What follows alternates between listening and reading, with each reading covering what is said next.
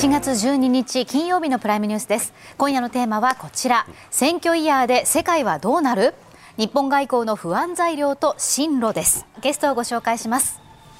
元防衛大学校長で兵庫震災記念21世紀研究機構理事長の伊木部誠さんです。よろしくお願いいたします。よろしく。お世話になります。元駐米大使の杉山真介さんです。よろしくお願いいたします。お世話になりますそして台湾からリモートでのご出演です。産経新聞台北支局長の矢板昭夫さんです。よろしくお願いいたします。お願いします。今年は世界各地で首脳級や国政選挙が行われます。こちら明日投開票の、えー、台湾総統選挙を皮切りに3月にはロシアの大統領選挙4月には韓国で総選挙が行われます。そして11月にはアメリカで大統領選挙があります。まず明日投開票を迎える台湾総統選挙についてです。候補者の顔ぶれなんですけれどもこちら。与党・民進党から来清徳氏。第二野党の民衆党から柯文哲氏。最大野党・国民党から江遊義氏の3人です。で世論調査で支持率を見ていきますと一歩リードしているのがこのアメリカとの距離が近い民進党の来氏。そしてその後ろを国民党の江氏。そして民衆党の歌詞が追うというこういった構図となっています。3人の中国との向き合いなんですがご覧のような色合いと見られます。まず矢板さん支持率では今来氏がリードをしているというようですが明日の投票日を控えて最新情勢また空気感などどのようにご覧になってますか？そうですね、あのまあ昨日はですね、外政徳は台北市で大きな約12万人が参加したその支持者集会が行われまして、えかなりですね、私も現場を見に行ったんですけど、かなり盛り上がっている状況なんですね。で、一方、この紅葉木さん、紅葉木さんはですね、この2、3日は大きな問題があったのは、国民党の前のあの総統の馬英九さんがですね、はいはい、ドイツのメディアのインタビューでですね、うん、あの習近平は信用できる男だと、うん、それからあの 中国の統一を受け入れられると。はい、というようなですねかなり踏み込んだ発言をしているんですね。うん、で国民党のこの公用儀さんはもともと要するに中国と関係改善をあの進めていくんですけど、はい、台湾のこの統一に関しては現状維持だと、うん、今までの立場だったんですけど、うん、そのまあ、公有儀の支持者でもある、その馬英九さんがですね、うん、あのかなり踏み込んだ発言をしたことによって、ですね、相当陣営が焦ってですね、で今日の夜あの、実は新北市で大きな国民党のあの支持者集会があるんですけど、はい、馬英九は招待されてないんですよね。あの前総統にもかかわらず、そういうことですね、まあ、その火消しに、もう今、躍起になっている現状なんですけど、うん、このバイクの発言をですね、うん、どこまで影響するのかというのは一番、見どころなんですね。でもしこの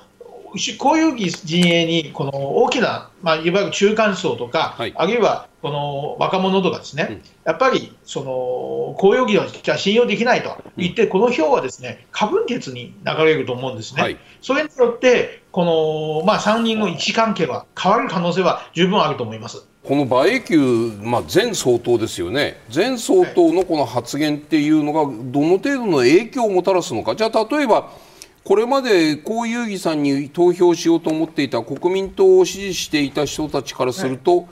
前総統がこの、まあ、中両岸問題では習近平主席を信用しなければいけないとか中国による台湾統一についても受け入れられるというふうに前総統が述べたことこの一言二言っていうのはもう完全に江遊義さんへの支持をぐーっと剥がすような政治的な、まあ、いわば破壊力を持つ発言だというふうにご覧になりますか？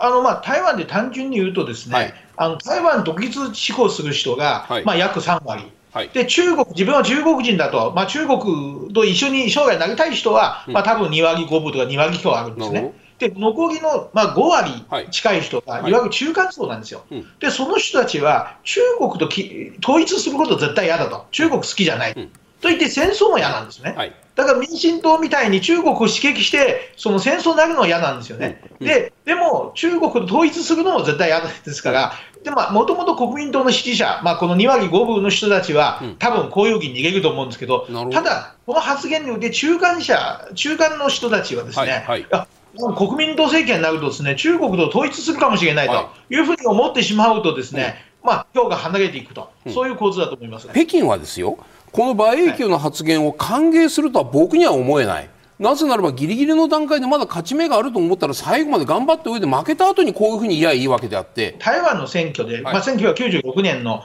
選挙から 4,、4年ごとに1回あるんですけど、はい、中国をすべて介入してるんですよ、うん、ただね、ほとんどの場合は裏目に出てくるわけですよ。うん。中国には選挙がないわけですよ。習近平がはじめとする人たち、選挙は素人なわけですね。はいはい、だからその人たちは、うん、要するに、あと、まあ、習習近平の下の、うん、まあ、いわゆる台湾担当の、まあ、幹部たちはですね、アリバイ作りしなきゃいけないんですね。要するに何もしないで負けると怒られるわけですから、一生懸命やった結果負けると仕方ありませんよねと。いうことになりますから、だから選挙、これまでの選挙の前になると、必ずいろんな裏目出る話をやってしまうっていうのが、まあ、今まで中国のやり方なんですね。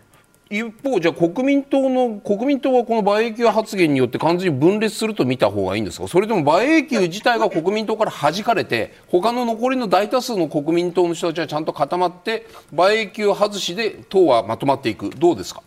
あの馬英九の言ってる人は、まあ、馬英九の支持者たちはいわゆる親中派なわけですから、まあ、2割ぐらいいるわけですから、はい、その人たちは何があっても、まあ、国民公用議に入れるわけですから、ね、そういう意味で、あの要するに雇用議しかいないわけですから、そういう意味で、ただ、中間発想とか、若者たちの票が逃げるわけですから、はい、その、まあ、この、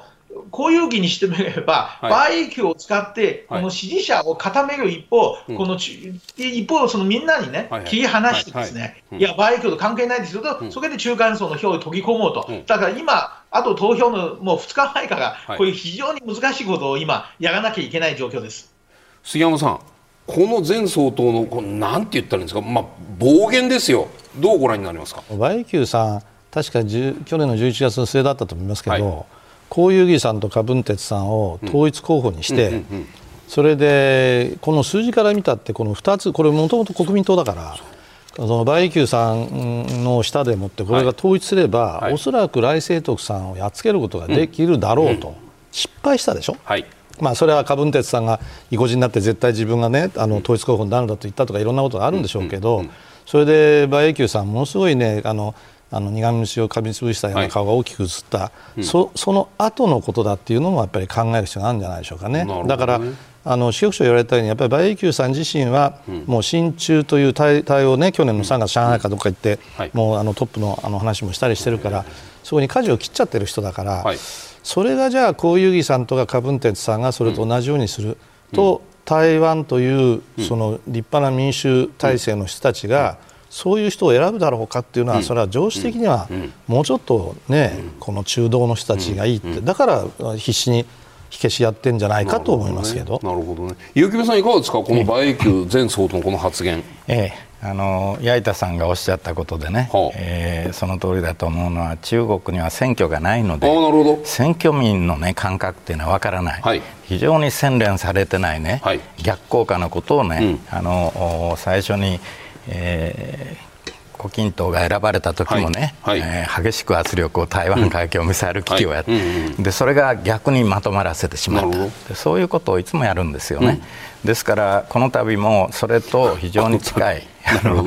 馬さんは、あのおっしゃるように、少なくともタイミングを誤ったですね、この選挙のさなかで、台湾国民、台湾の人々のね、反応というのを読読まずにやるということは、ちょっと民主主義社会で信じられないことですよね。総統選をめぐる中国の動きです。9日に衛星を搭載したロケットが台湾上空を通過したほか、先月には偽の世論調査を報じた疑いでネットネットニュースの記者が拘束されるなどフェイクニュースも流布されています。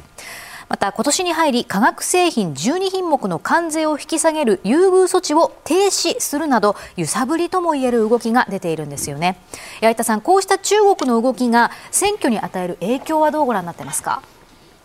あのかなりですねあの今回、特に中国と国民党がですね今回の選挙は戦争か平和かの選択だというふうに言ってるわけですね。うん、国民あの民進党に票を投じるとですね台湾の若者たちは戦場に行かなければいけないということをとことんやっている徹底的にキャンペーンをやっているわけですね。うん、でどこ行ってもこういう看板たくさんあるんですね。民進党に票を入れると戦争だということでそういう意味で多分中国と打ち合わせしていると思うんですね。うん、で今回その衛星ロケットがですね、はい、あの突然台台湾上空を通り過ぎたんですけどこれはですね今まではこのルートを使ったことがないんですよね、うん、まあ、もちろんその100キロ以上ですから、まあ、別に領空侵犯ではなんでもないんですけど、はい、国際法的に問題ないんですけど、うん、ただ、まあ、ロケットですから、ミサイル、ミサまあ、衛星を搭載すれば衛星はい、衛星ですし、はい、ミサイルを搭載すればですねあの攻撃武器になるわけですけども、そ、ね,、れを突然、総動戦の直前をですね、うん、突然発射したと、でこれはですねやっぱり台湾に対して、あの揺さぶりかけているわけですね。そういう意味でですね、あのまあ、台湾側もですねすぐ反応して、うん、でそのまあ、全ての携帯電話ですね、警報を流してですね、あのまあ、緊張感が一気に高まったんですね。うん、ただ、こういうことをするとですね、まあ、中国を狙中国はまあ当然、国民党の当選を期待しているんですけど、国民党にとってプラスになるかどうかっていうのは、非常に微妙というかど、どっちかというとマイナスな可能性があるんですね。うん、台湾人にしてみればですね、まあ、こういうね、あのー、まあ、もうとんでもない人たちと交渉しようとしていると国民党は信用できないと思う人が結構いるわけですね。うん。うん、そういう意味で、あのまあ、あのいろんな揺さぶりかけているあとね、フェイクニュース、はい、フェイクニュースっていうのは、最近、何人も逮捕者が出てるんですけど、世論調査をやるんですよ。で世論調査を発表するんですけど、それは公有義がもうすでに外制度を超えたとか、うん、その公有義をも今、肉薄しているというような結果なんですね、うん、で台湾側も当局調べると、実際、世論調査やってないんですよね、数字を書いてるだけなんですけどね。そういう人を、まあ、調べたらやっぱり中国から、うん、まあ、日本円すると500万円をもらったとか、そういう人があのいたりするんですけど、うん、そうやって台湾の世論を変えようとしてるわけですね。うんまあ、逆に言うと、中国、かなり予算が余ってるんじゃないかと思うんですね、そういうことをして、本当に効果あるのかなって、いつも思います。なるほど。一方でも、矢井田さんね、その台湾政府、民進党の側も、この必要以上にとは言いませんけれども、取り締まりとかロケットが飛んだということを大きく国民に宣伝することによって、中国側、中国国民党のその選挙戦術、選挙戦略、フェイクニュースとかロケットを飛ばすことをさらにそのうまく利用している、その失敗を逆利用して、逆に国民党の支持を削る方向で民進党政府がここの部分を利用しているんじゃないか。普段だったらロケットが上空を通過したってこんなに大きく扱わないだろうっていう指摘、心当たりはいかがですか？まあ、そういうありますよね、うん、あの要するに去年の、はい、あの去年、一昨年なんですけど、あのペロシさんが台湾に聞いた機会ですか、うん、その後ですねあの中国は軍事演習やったんですよ、はい、その時は本物のミサイルが台湾上空を越えたんですよ、うん、で発表しなかったんですね。で日本が発表して、ようやく台湾メディアは伝えて、はい、その時蔡英文政府に対するすごい批判があったんですね、はいはい、なんでこんなことか隠すなこと、うん、で今回は、うん、まあ、その反省に立って、すぐ発表しなきゃいけないと、多分そう思ってやったと思うんですけど、で今回はでも国民党は、なんか前回、ミサイルの時発表しなかったのに、なんで衛星の時発表するんだと、これは民進党が選挙のためにですね不安を煽っているということを批判をしているんですけど、まあ、民進党は違いますと言ってるんだけど、でも民進党、民進党で、民進党って考えているのは、要するに国民党が言ってることと、中国が言ってることもまあほぼ一緒なんですよね。だからこれはね、この人たちは一味だということをアピール、うん、国民にアピールしようとしてくる、まあ、お互いに同じ案件をです、ね、利用して批判し合っているのが構図なんですね。民進党は前駐米代表の蒋美金氏、民衆党は財閥創始者の孫、呉金英氏、そして国民党はテレビの政治評論番組の司会者、張昌光氏が副総統候補となっているんですね。うん矢板さん、副総統候補への支持が選挙にの結果にどう影響を与えるのか、ここの部分はいかがでしょうか？あのね、今までは、あの台湾の副総統っていうのは、まあ、台湾の副総統って本当に権限何もないんですよね。で、あの今まではね、ただ、まあ、イメージのいい人とか、まあ、学者さんとかお医者さんとかに、まあ、この候補にしてきたんですけど、ただ今回はですね、非常に、まあ、キャラの立った個性的な候補がですね出揃ったと。いうことなんですね。まずこのショービーキンさん、はい、このショービーキンさんはですねもう直前、11月まで、去年11月まで、ね、中米代表をやってたんですね。で最近の米大あのこのあのショービキンさんって母親は日本アメリカ人なんですよ、うん、父親は、まあ、あの台湾人なんですけど、うん、日本の神戸にも生まれているわけですね、で非常に国際派なんですね、うん、であまあ、母親がアメリカ人であるわけですから、まあ、非常に英語がネイティブなんですけど、アメリカの特に民主党政権と非常にいい関係にあるわけですね。で今回はですね戻ってきて、あの来清徳さんっていうのは、もともとお医者さん出身で、まあ、南部の台南市長を経験してるんですけど、内政には強いんですけど、外交にちょっと弱いわけですね。でそういう意味であの外交問題に弱くて、ですね特にもともと若い時来清徳さんがあの、まあ、台湾独立っていうのは言ってたわけですから、そういうそういう意味でアメリカから見れば、ちょっとまあ、怖いと、あんまり信用できないところがあるわけですね、うん、要するにアメリカの国益というのは台湾の現状維持なわけですね、はい、あんまり台湾独立派が相当長いのも困るということで、まあ、どっちかというと、監視役、まあ、アメリカの身内を一人複数と送り込めば、ですね、うん、まあ、外政徳政権は安心だと、うん、まあ、そういうふうにアメリカを安心させるイメージがあって、非常に、まあ、よいいまあ、影響が大きいんですね。杉山さん、これ、正美金さんとはごどこかで一緒に仕事してたりた？またま私、はい、アメリカにいた時に、はい、あのまあ、前の代表の方はあの、はい、台湾の外務次官だった、うん、あの立派な方でしたけど、それでその後任として正美金さんが来られたんですね。で正美金さんあのワシントンに着任されたら割とすぐだったと思いますけど、私のところにあの、うん、わざわざ会いに来ていただいて、でその後あの彼女の公邸でお食事いただいたり、はい、あの随分あの仲良くさせていただいてましたけど、はい、このショーピキンさんという人は本当に何て言うんですかね、ままず英語はものすごくうまい、はい、それからこう人柄が非常にチャーミングなんですよね、うん、チャーミングっていうかこうソフトでね、うん、あの非常にまあおそらく真のあの強い方だと思いますけど、はい、あの蔡英文政権の時に国家安全保障担当補佐官なんかやって前もあの議員もやられてるし、市長もやられてるし、だからえ政治家としても立派なんでしょうけれども、うん、やっぱり外交官としても非常にこうワシントン DC の中では非常に評判の高かった人ですね、う。ん、だからみんなあの彼女いろんなところにあの行っておられましたし、はい、やっぱいろんなところ僕も会いましたけど、はい、やっぱり彼女が行くとこう人が集まったりするというような、うん、まあ一言で言うとやっぱりチャーミングな方だというふうに印象を持ちました。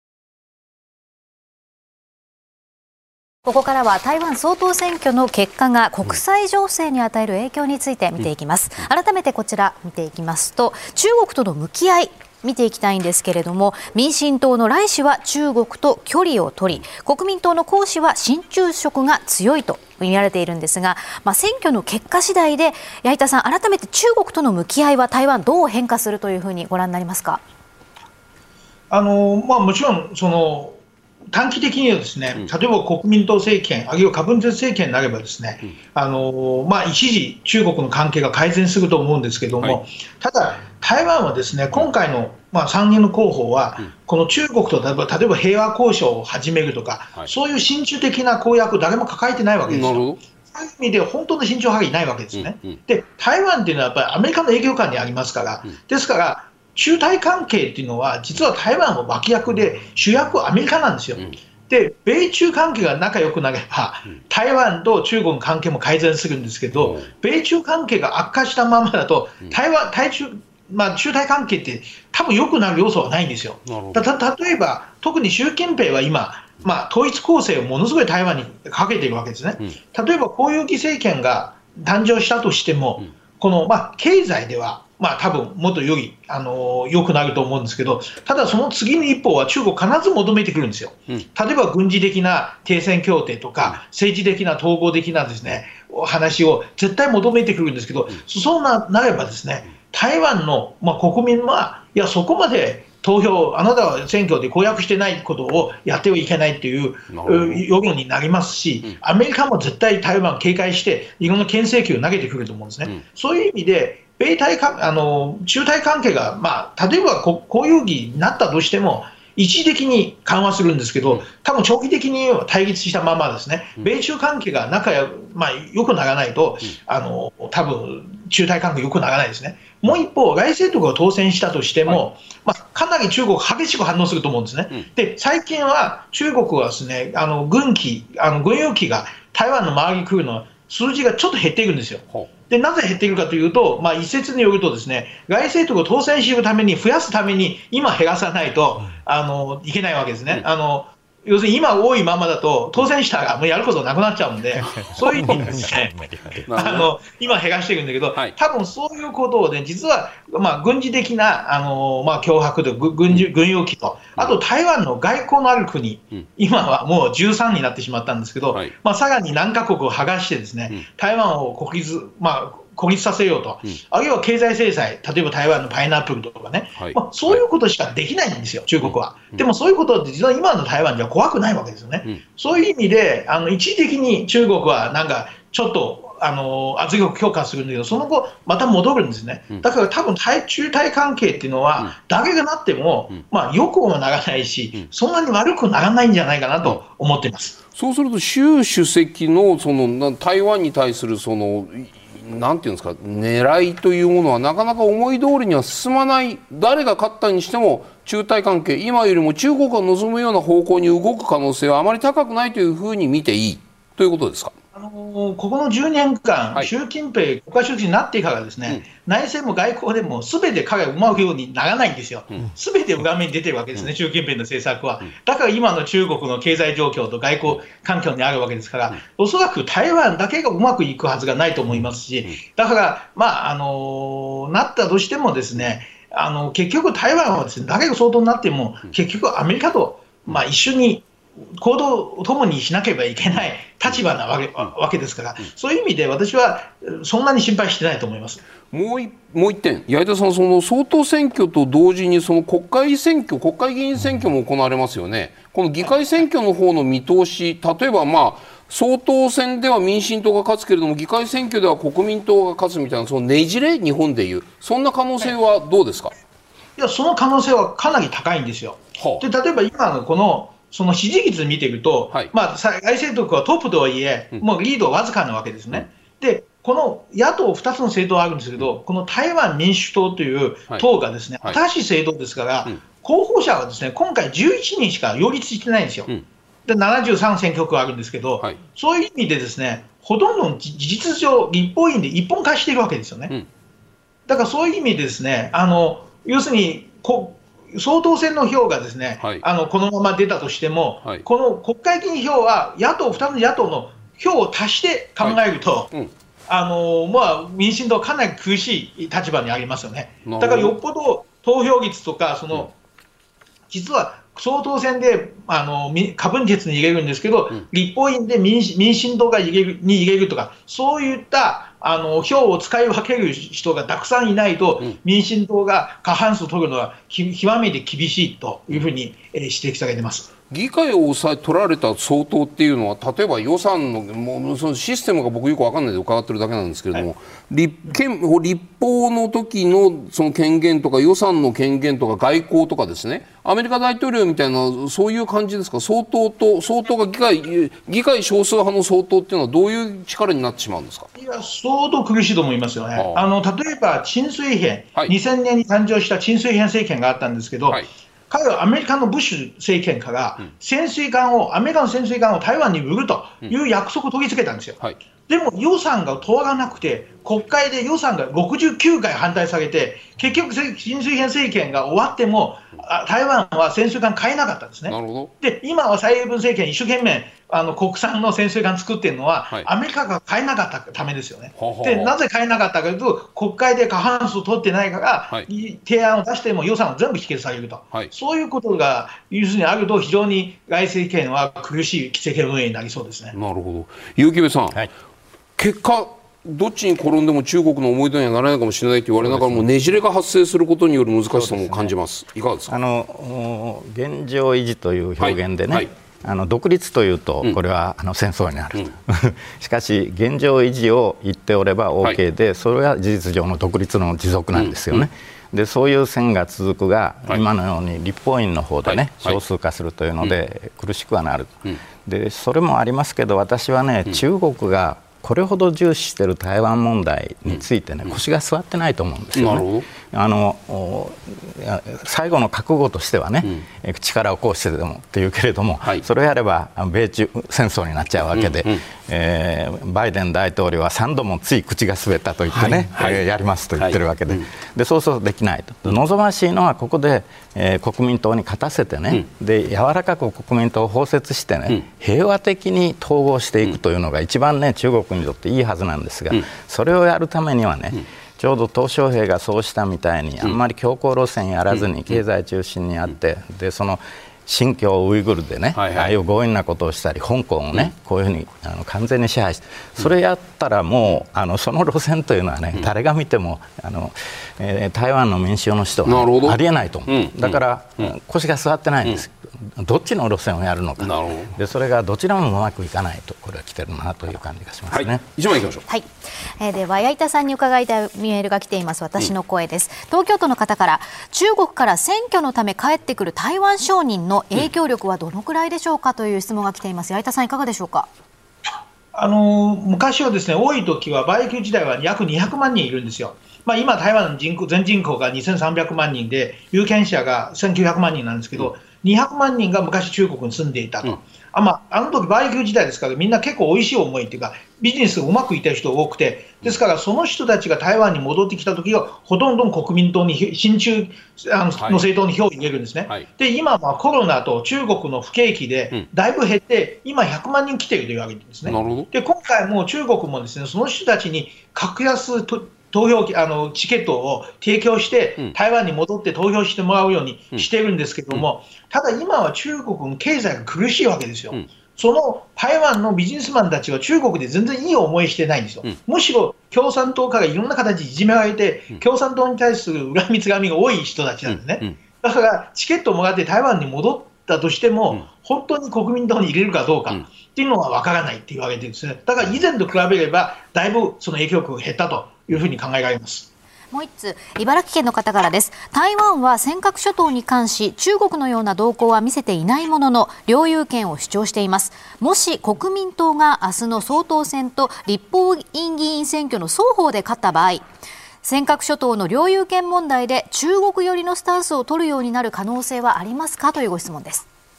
あそれは十分あります。っていうのは、あの愛久政権の時はそうでした、うん、あのあの時は中国の漁船と台湾の漁船一緒になって尖閣海域に入ってきて、はい、このまあ、中国の国旗と台湾の国旗をですね、投げつけるみたいな、そういうパフォーマンスをやってました。ですから、そういうこもし国民党政権になればですね、必ずそういうこと起きます。うん、そして中国が一番願っているのは、台湾と日本の分断なんですね。で今は日本の石川地震が起きて、ですね台湾からものすごい寄付金が集まっているのは、今、米台関係が歴史と最もいい関係なんですね、それが中国は悔しくてしょうがないんですよね。だから、もしこの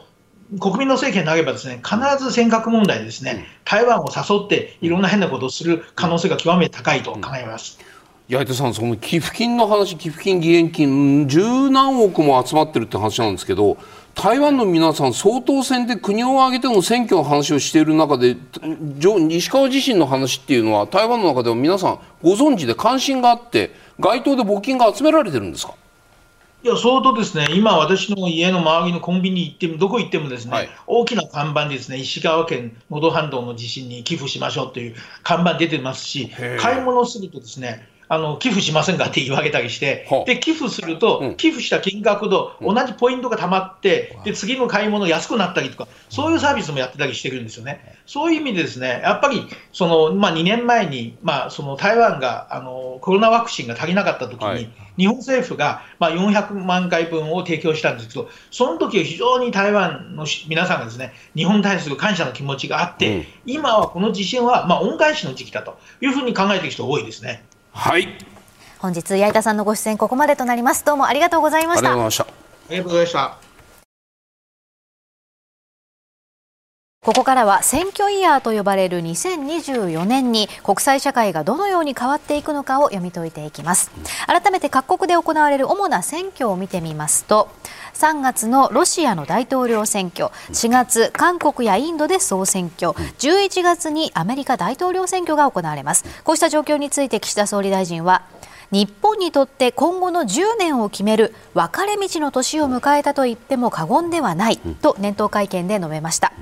岩木部さん、岸田総理が述べたこの分かれ道という言葉、国際社会はどういった分かれ道に今立たされているのか、どうご覧になりますか？あの首相は別段あの内容の説明はせずにね、はい、こういうことはポッとおっしゃったわけですが、うん、例えば3月のロシアの大統領選挙でプーチンが再選するのはまず間違いない、はい、他方、11月のアメリカ大統領選挙でバイデンが敗れれば、うん、えー、ウクライナをサポートするバイデン大統領から、うん、えー、ロシアとの話をつける、うんえー、トランプになる。とい。うことになると、はい、えー、これまでの秩序構造ですね、うん、えー、第二次大戦後の五大国5人の警察官が世界の秩序を管理するという、うん、かろうじてできたあの2つの大戦の後の、うん、ジャングルの起きてからやや、えー、進んだものがね、はい、えー、ロシアのやり得によって、うん、えー、追認されるということになるんですね、うん、そうすると秩序構造はガタガタに崩れて、えー、どこも力で勝てばね、うん、えー、やれるというふうな、うん、思いを持ち始めたら、うん、えー、本当に世界は、うん、えー、極めて危ないということになって、少なくとも大国がやれば何も文句言えないということがはっきりしちゃうわけですね。で中国がそれに連動するの岸田さんのもう一つの言葉ありますね、はい。はい、今日のウクライナは明日の東アジア、はい。はい、ところがあの米欧日が非常に厳しい経済制裁を、ね、ロシアにかけましたですね、うん、これかつてないきついものなんです、だけどロシアにはあんまり効かないんです、うん、どうしてかというとロシアは産業社会が成熟してなくて、うん、原始的で、えー、軍事力とそれからエネルギーしかないんです、ですからあのそう困らないと、ダーチャー行けば野菜ぐらい取れるよというふうな調子でね、答えてない。それに対して中国はあの長い間あ世界の市場経済当初時代から改革開放で一生やってきたので、かなり高度な産業社会なんですね。でこれに対してはああいうえー、G7 のあの制裁っていうのは答えるんですね、はいうん、で中国は絶対に自分たちは一緒にしてもらいたくない、うん、ですからあの北京オリンピックの時に、はい、えー、プーチン主要国のあのトップではプーチンだけが北京にやってきてそこで習近平と首脳会談してそこで美しいあの共同声明出したんですね、はい、えー、中ロの友好連携は無再現であるという大変美しいことを言ったんです、この後プーチンがウクライナ侵攻をやったら中国はこれを書いた交換を更迭して、えー、違うよと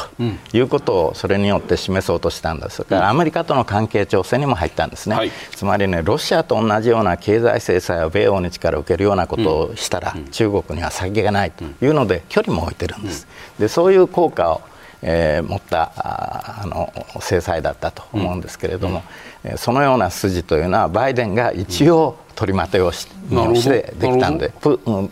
ランプは全然そういうこと思わないですから、うん、もしトランプがなった時には相当な破壊行動が行われるなと思いますね、杉山さん、いかがですか、どんな分かれ道なんですか、杉山さんから結局ね、そのまあロシアは、はい、部先生が言われたように、まあ、出来レースできっとプーチンでしょうって、それはみんなそう思ってると思いますけど。例えばそのさっきの台湾、はい、まあ、台湾はねあそこの図に書いてあったようにこっちに行ったら反中でこっちに行ったら親中って、うん、そこまで大陸中国に言われるようにあの考えることはない、はい、もうちょっと冷静に考えた方がいいと思うけれどしかし注視しなきゃいけないでしょ、うん、その台湾という地域だけの問題じゃないから、はい、韓国だってそうですよ、もしユン・ソル政権で、まあ、今少数野党これずっと少数与党のまま、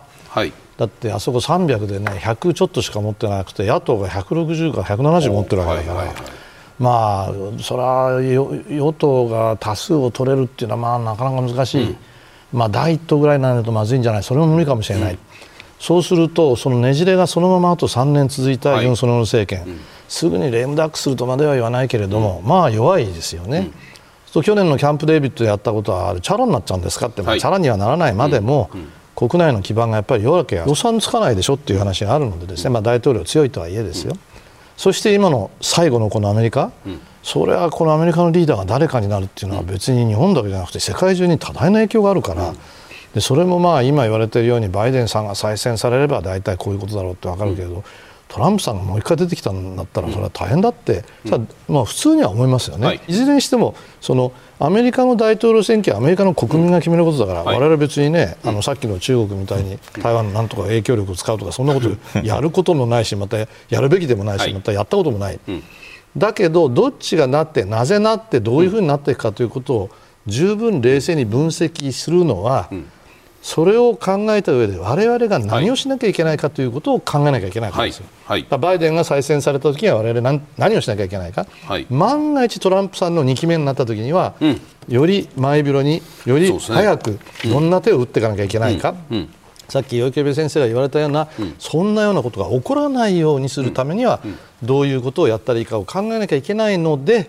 どっちがどれだけ強いかということを分析しているっていう、そういうことだと思いますけどね。結城さんからちょっとロシアの話が出たんで、うん、ロシアのことを伺いたいんですけれどもね。うんうん。ロシア大統領選挙、まあ、プーチン大統領、当然勝つでしょう、ええ、まあ、それがだから8割以上取るのか、9割に届くのか、そんなそういうレベルの戦いかっていう、まあ、これはこれでいいとして、え、じゃあ、ウクライナ戦争に対して我々はどう向き合うべきなのか。ウクライナ戦争に対してはロシアがウクライナを侵略しています、これはまさに先ほど結城さんが言われたみたいに力による現状変更を認めたら今日のウクライナ、明日の東アジアになると、うん、これはもうまさにその通りではあるんですが、うん、国力の問題とか。えー東いやじゃあ、ね、ヨーロッパの国々やアメリカのウクライナに対する武器支援の現状を見たときに、はい、もうどうぶっちゃけの話ですよ、えー、ウクライナは時間が経てば経つほど戦争を勝つことが困難になるのではないかと思いますよね。その通りだその将来を見越したときに選挙においても、例えばじゃあバイデンが勝つのかトランプが勝つのかとギリギリまで読んだ上で、まあ、そのどちらに転んでもいいよないしはこちらになるんだったらこちらに合わせる戦略を立てるのが外交だとすれば、うん、戦争において、うん、ウクライナ苦しくなるかもしれないよ、うん、その時を睨んだ外交を日本は今しているかどうか、ここはいかがですか？あの日本がやれることがそんなに大きいわけではないので、はい、まあ、上川外務大臣がね、はい、行ってあのウクライナに寄り添うというんですかね、うん、日本は武器援助できすらできないわけで、ですから復興の支援であるとか、はい、あるいは精神的な、ね、連帯のね、うん、アピール、はい、これはやっぱり意味のあることでね、うん、よくやってると思いますが、しかしながら、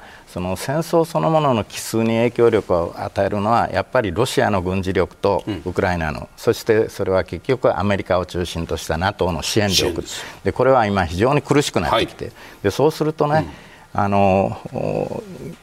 結局は取ったものについては、戦場での境界線というのは戦後の境界線にならざるを得ない、それ以外の原理というのは極めて難しい、はい、でそうするとね、うん、あの2割ぐらい取っちゃってるわけです、ね、第二次大戦のフィンランドは1割だけだったですが、うん、今のウクライナは2割取られしかも重要なとこ。ろそで、ね、それは非常に辛いことですがや、えー、続ければ、ますますロシアの方がね、彼らは塹壕にあってもうあの、去年の総攻撃はね、ともかく食い止めて、でそうすると今度、反撃をやられたときに、ウクライナの方は防御型ではなくて、勝つことを考えて、ですから非常につらい、その事態の中で、うえー、2割は取られることを覚悟しなきゃいけないし、それに加えてね、それ以上のウクライナの安全ということについてはね、国際的な了解で、はい。えー、EU や NATO がね、うんはい、えー、ウクライナについてコミットするというふうな形で、うん、えー、やらなきゃいけないか、うん、それやらないでどんどんどんどんロシアの軍事力の重圧がね、はい。はい、大きくなってくるの非常に困るので、うん、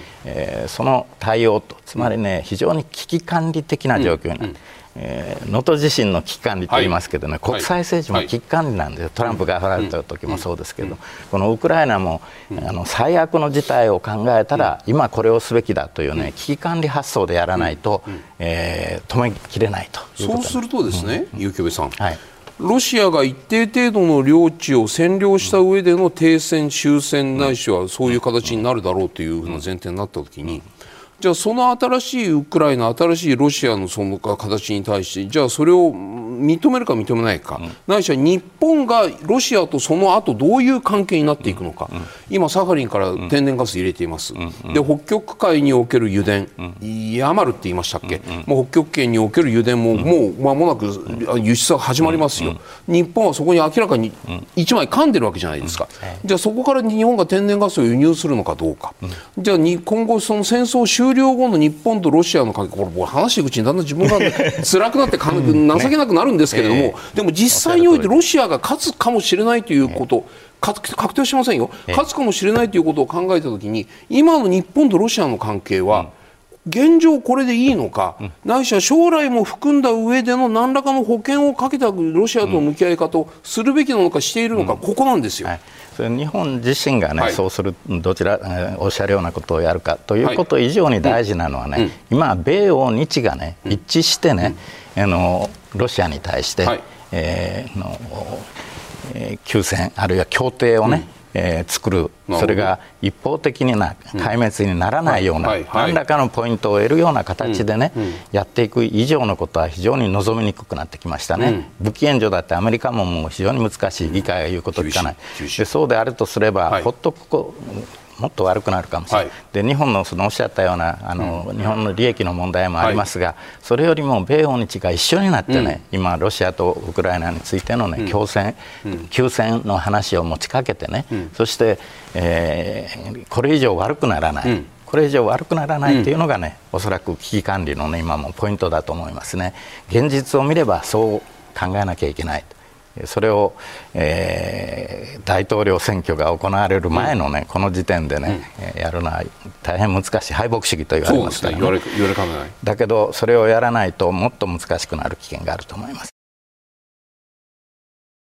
選挙イヤーと呼ばれる中でも、はい、特に注目を集めるアメリカ大統領選挙の影響について、はい、詳しく伺っていきたいと思います。こちら興味深いデータが示されました。こちら。国際情勢を分析するアメリカの調査会社ユーラシアグループが8日に発表した今年の重大リスクです。3位までを挙げていますがウクライナや中東情勢を抑えて最大のリスクとして挙げられたのが、うんアメリカの敵はアメリカということで大統領選挙で民主主義の機能不全と分断が深刻化するとこのように指摘をしているんですね。杉山さん11月に大統領選挙を控える中でアメリカ社会の分断について今どのようにご覧になってますか？これはあのまあ、ここに言われることは僕はその通りだと思います、まあ、ちょっとアメリカの敵はアメリカって言い方がいいかどうかちょっとわからないし、だから順番の付け方もね、まあ、ウクライナとか中東とアメリカと一緒にするのはちょっとどうかなという気がしますけど、ただこの1番目の問題だけを取ってくると、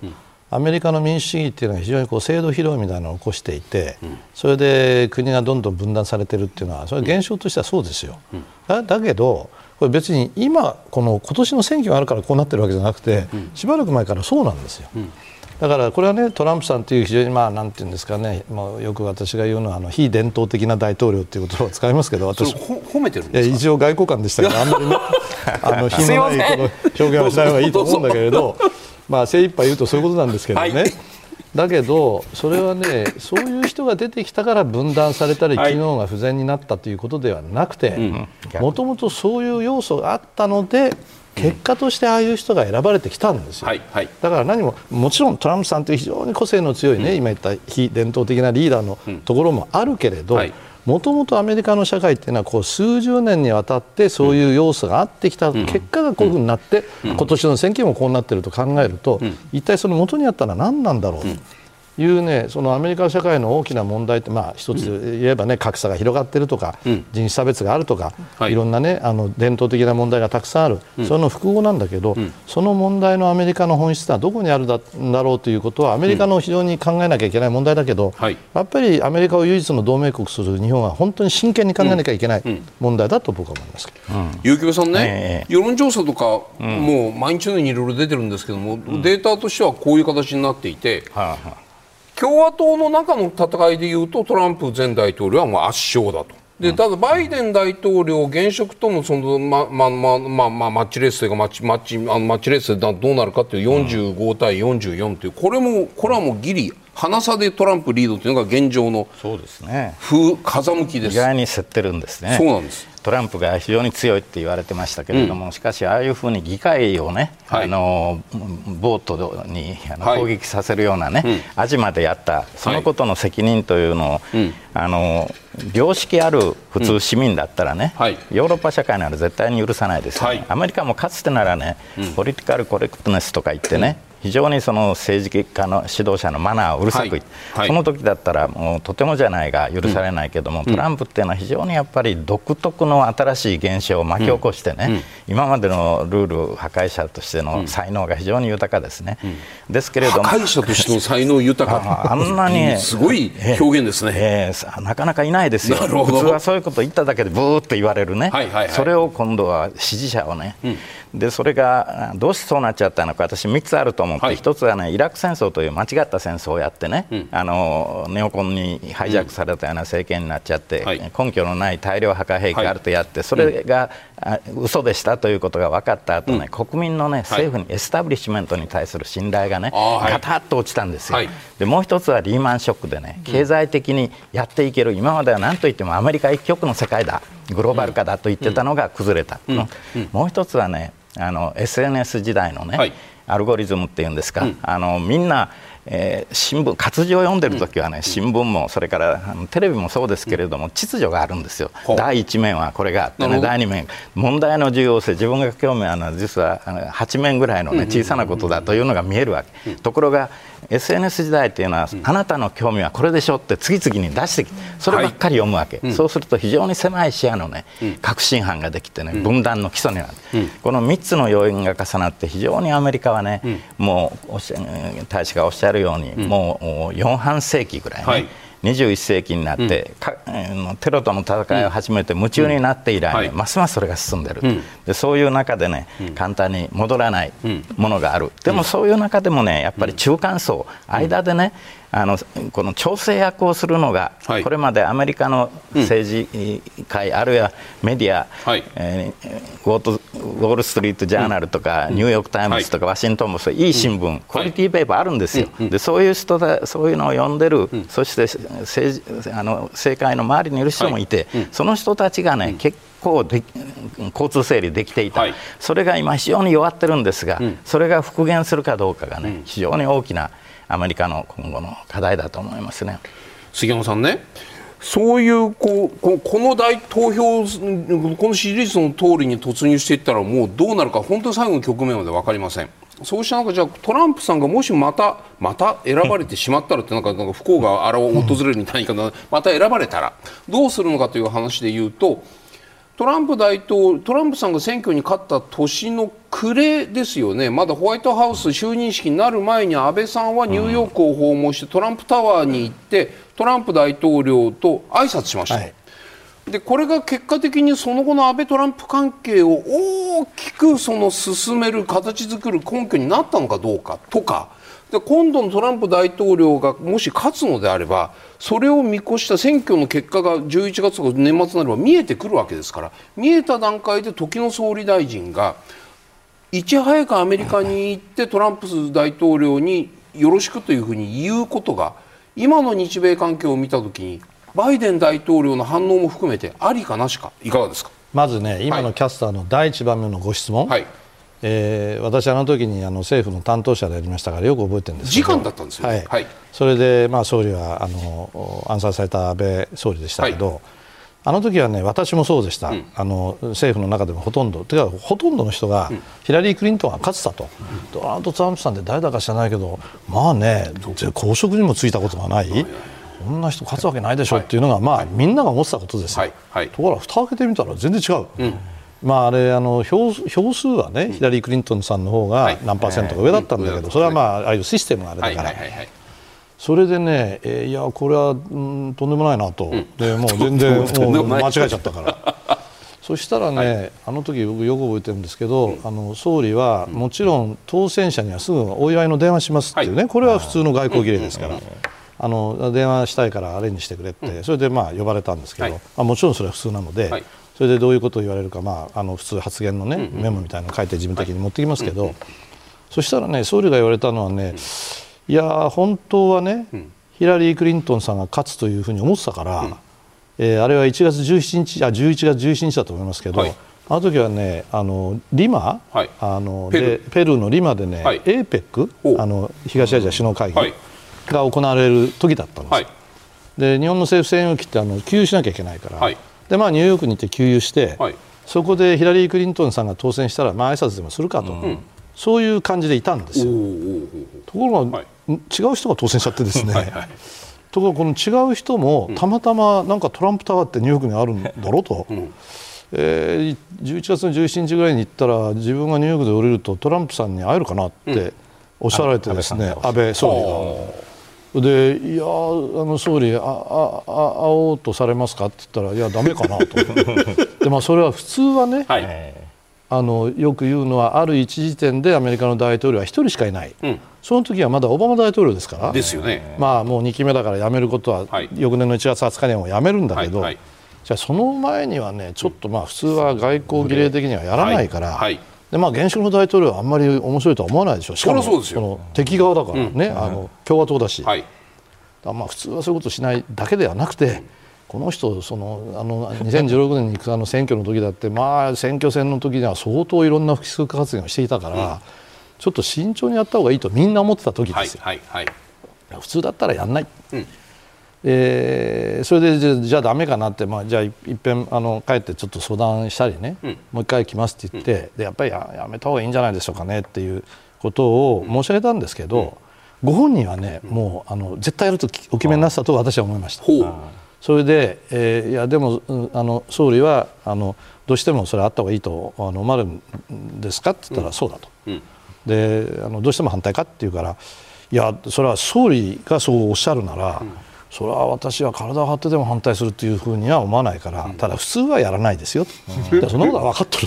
る。それでアレンジできるかと。言われて、それは総理のご指示があるのであれば、あの総力を挙げてアレンジしますと言ってアレンジしたんです。なるほど。だけど多くの人は反対だったですね、うん、あの別に外務省だけじゃなくて、うん、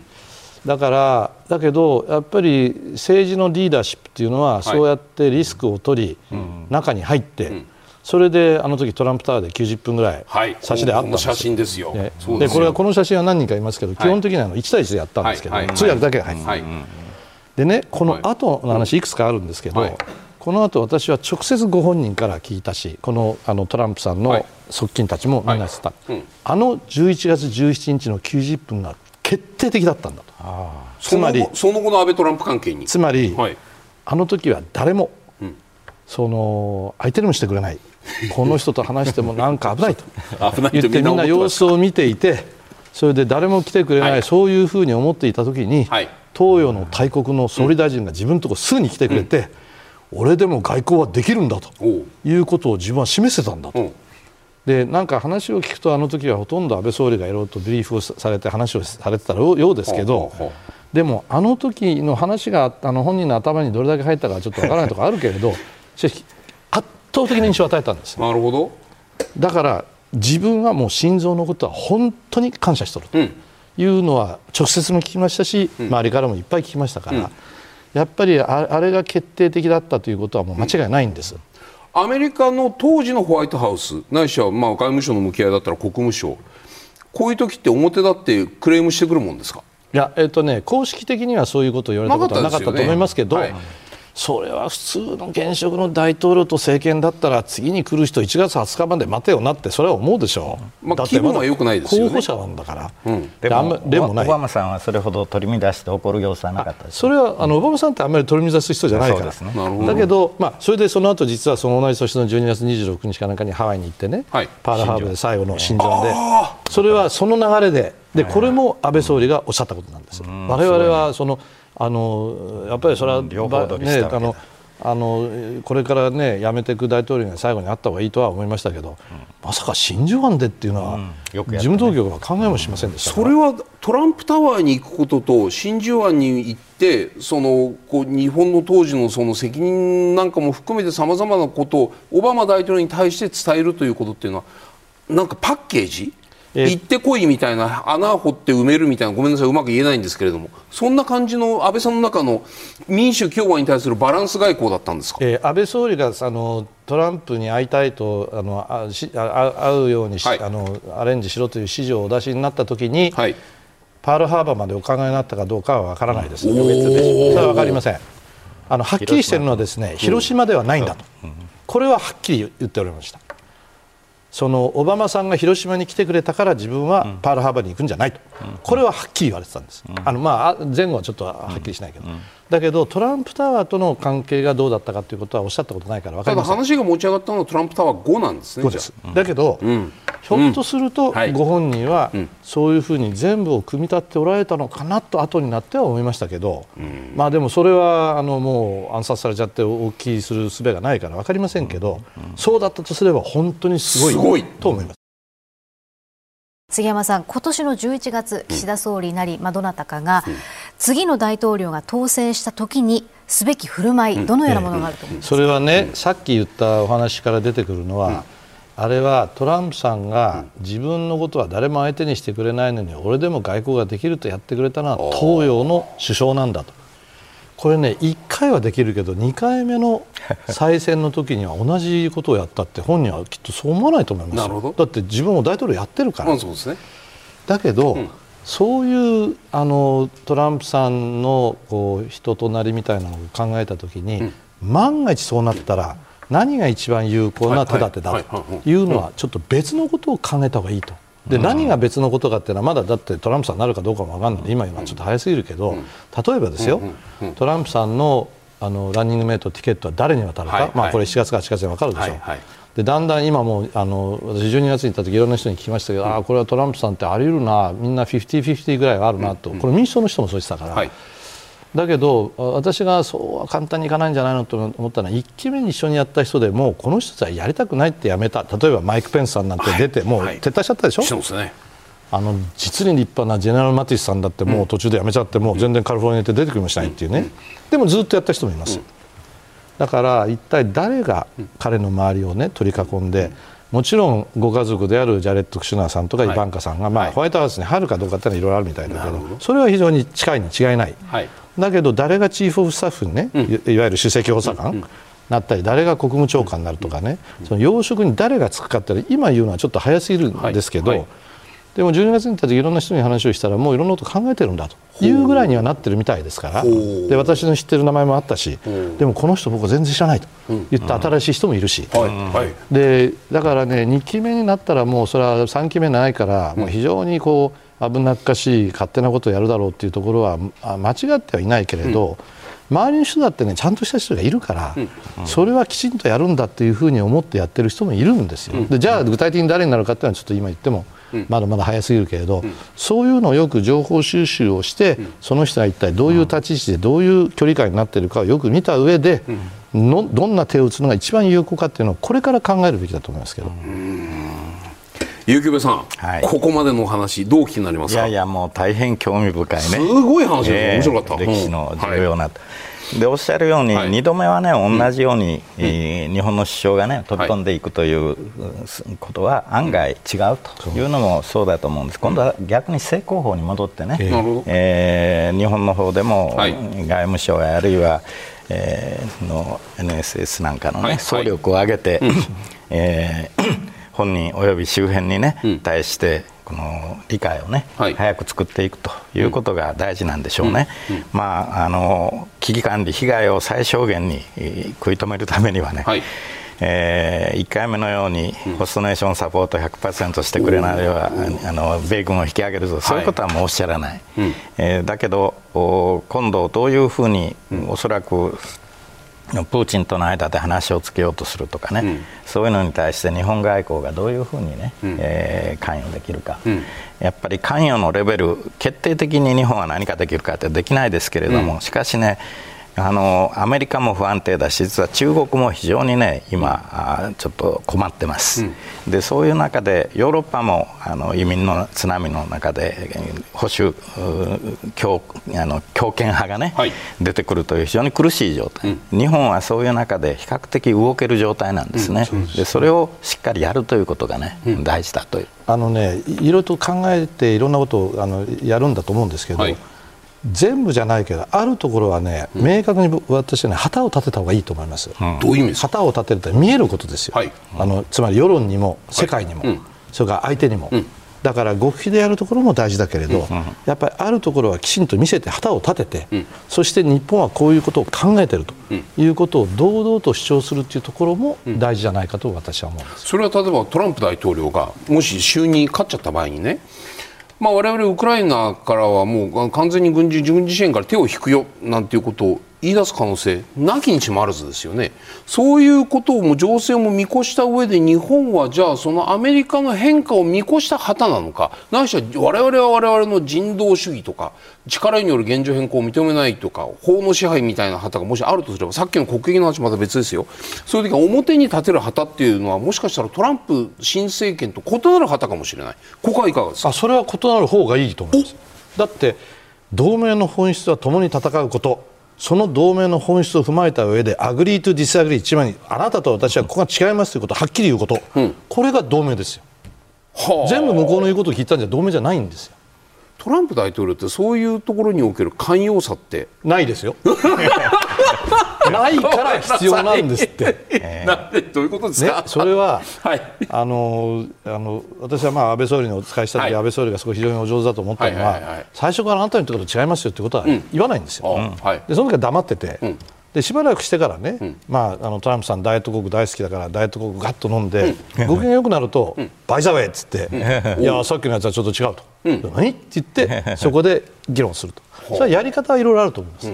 だから相手が言うことを聞いてもそんなもん関係ないという人かもしれないけれども、そういう人だからきちんとここは違うということを上手に言っていくのはそれが同盟国の仕事と私は思いますけど。池上さん、リーダー、ね、首脳外交における個人技みたいな話を今伺ったような気がするんですけどね。ちょっと普通じゃない比重ですね。普通は、まあ、もちろんね大事なんですよ、はい、トップトップ首脳外交の時代ですからね、はい。はい、だけどもここまで、うんトランプと安倍さんっていうのはね、うん、もうちょっと例外的ですね、うんうん、でトランプは世界で安倍さん以外に友達いなかったでしょ、はい、G7 サミットにいても居心地悪くてね、早退したくなって、はい、あとは心臓に任せたっていくわけですよね。はい、でヨーロッパとあのヨーロッパの首脳と米欧は普通は非常に長い、あのスペ英米だけじゃない、スペシャルリレーションシップ、あるのにそれはもう亀裂が深まっちゃって、それがひどいのを安倍さんがなんとかね、つないでやってたというぐらいにね大きな役割を果たしてるんですね、これはもう極めて例外的です、で今度そういうことができるとは思いませんけれどもね、やっぱりあの大使がおっしゃるように、2期目のトランプが、うん、あ1期目と違って誰を使うか、うん、取り巻くか、はい、それが用意されてるとすればね、うん、そこからしっかりとね、関係を築いていくということが、正攻法が今度は必要かもしれないですね。中国短く短いですけど、はい、中国との向き合い方についても伺いたいんですけれども、はい、日本はアメリカに同盟国として向き合った上で、杉山さん、うん、一方の中国とはどういったスタンスを保つべきだというふうに？日本の同盟国はたった一つ、アメリカ、はい、中国は最も重要な隣人、うん、でも同盟じゃないですから、だからこの本質を踏まえた上で、うん、でもアメリカの対中政策と日本の対中政策が全く同じになるということは同盟ではないんだと。それは違うところをはっきり出す、で例えばね台湾有事みたいな話になるとこれは同盟の本質で共に戦うというところがそれは崩れたらだめだと思いますよ、だけど例えば経済問題とか環境問題、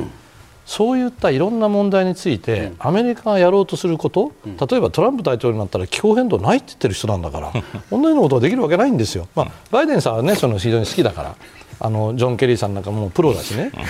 だからそのその時その時の相手を見ながらどこで日本がそのきちんとした独自色を出して対中外交ができるかということを、これからもっと大事な問題になると思いますけど、はあ、それは例えばアメリカと異なる経済対中経済戦略アメリカと異なる対中気候戦略あの気候気象戦略みたいなのやるときに。でもトランプ大統領だとしたときにねトランプ大統領がおい日本何なんだよと思わないようにこちらにも丁寧にフォローをして、うん、事前に説明をして、うん、でとことん納得して違うけれども一緒なんだよと相手トランプ大統領を安心させた上で異なる球を打つっていう。だって日中日中が国交正常化した1972年、はい、あれ9月の二十何日ですけど、はいその前の8月31日かなんかに田中角栄総理と大平正義外務大臣はハワイに行って、ニクソンと話をしてなるほど。それで日中がああの時ね72年先にやったっていうけど、はい、米中の国交正常化が79年ですからね、はいはい、79年までやってない時に日本が先にやったんですよ。うんで先にやるときには、日本は先にやるけれども、日米同盟には全く影響しないから、と言ってニクソンがだったらいいと。言ったのがあの時ですよ、なるほど。ああいうああいうやり方はやっぱりすべきなんですよ、だからやっぱ同盟国に説明するけど、うん、で同盟国が嫌な顔するかもしれないけど、うん、それは日米同盟はきちんとちゃんとやるんだと。言った上で、対中政策を展開すると、それが一番典型的な例だったんじゃないかと思います結城さん、中国との向き合い、どうですか？あの今のおっしゃる通りなんだけど、はい、厳しいと思うのはね、はいトランプ、安倍が格別にいい関係で、ゴルフも一緒にして、しかも幸いなことに、安倍さんはトランプに勝てないんですよね、ゴルフを。あそうですか。トランプはね、負けるとすごいことある、うるさい人らしい、たかが遊びなのにね、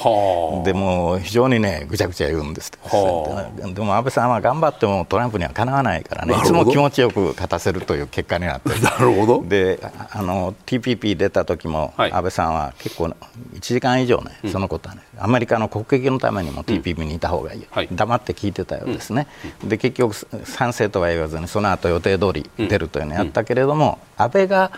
あの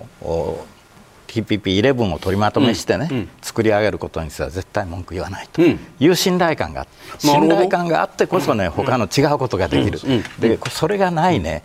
えー、次この次の時というのはね、ちょっと苦しいものがある。例えばあの、小泉さんとブッシュもすごくいい関係があったからね、はい。はい、例えばサマーはイラクから日本がねまだアメリカが戦ってるのに先に撤収する、うん、普通ね裏切り者敵前逃亡と言われるところをねいや今までよくやってくれたって言って感謝されてね、うん、先に引き上げると、うん、これはねトップの信頼関係があって逆にできることなんです。今度それなしにね、うん、えー、トランプ時代をこなそうとすると非常に楽じゃないそ、ね,、そのあたり頑張らなきゃいけないことは多いなと思いますね。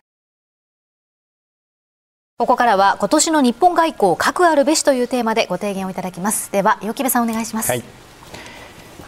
えー、国際秩序の世話役を自覚すべきだと思いますね。普通は国際秩序はあのヘゲモン大国がねやって今ならアメリカと中国がねやらなきゃいけない。しかしアメリカが第二次大戦を作った秩序に中国は挑戦者ロシアともにあってそういう中でえー、なかなか当事者は秩序を修正維持できないと。そういう中で日本が両方割と分かってるんですね。で、えー、アメリカが作ってきた秩序の恩恵もあるので、えー、それをしっかりやろうと。しかし、えー、問題も出てるということを理解して新しく出てきた人たちの組み入れながらね、日本がこの支配はできないけど秩序の世話役をね、やらないともう今年は持たない。これからは持たないと思いますね。ありがとうございます。杉山さんお願いします。あの言わんとすることは今岩首先生が言われたようなことと大体同じなんですけど、うん、まあ、あえてちょっと言葉をねあの分かりやすく書いたのは、うん、反転攻勢っていうとね、はい、今まで劣勢に立ててなんかどうしようもないのをもう一回こう、攻めに転じるっていう言葉なんだけど、はい、今までずっと私は劣勢で何もやってなかったと言ってるわけじゃないんです、だって去年の安あの一昨年かの安保のあれだってね、大変なことをやられてるんだけどそれをさっき言ったようにもっと積極的に旗を立てて、それで世の中にこう打って出て、そして旗を立ててもっとその動きでやるところがあるけれども、もっと公に見える。ところでそういうことを訴えていくそういう姿勢が今年は特に求められてるんじゃないか、うん、アメリカの大統領が誰になるにせよ、うん、そういうことが必要なんじゃないかという思ったのでこういう言葉にしました。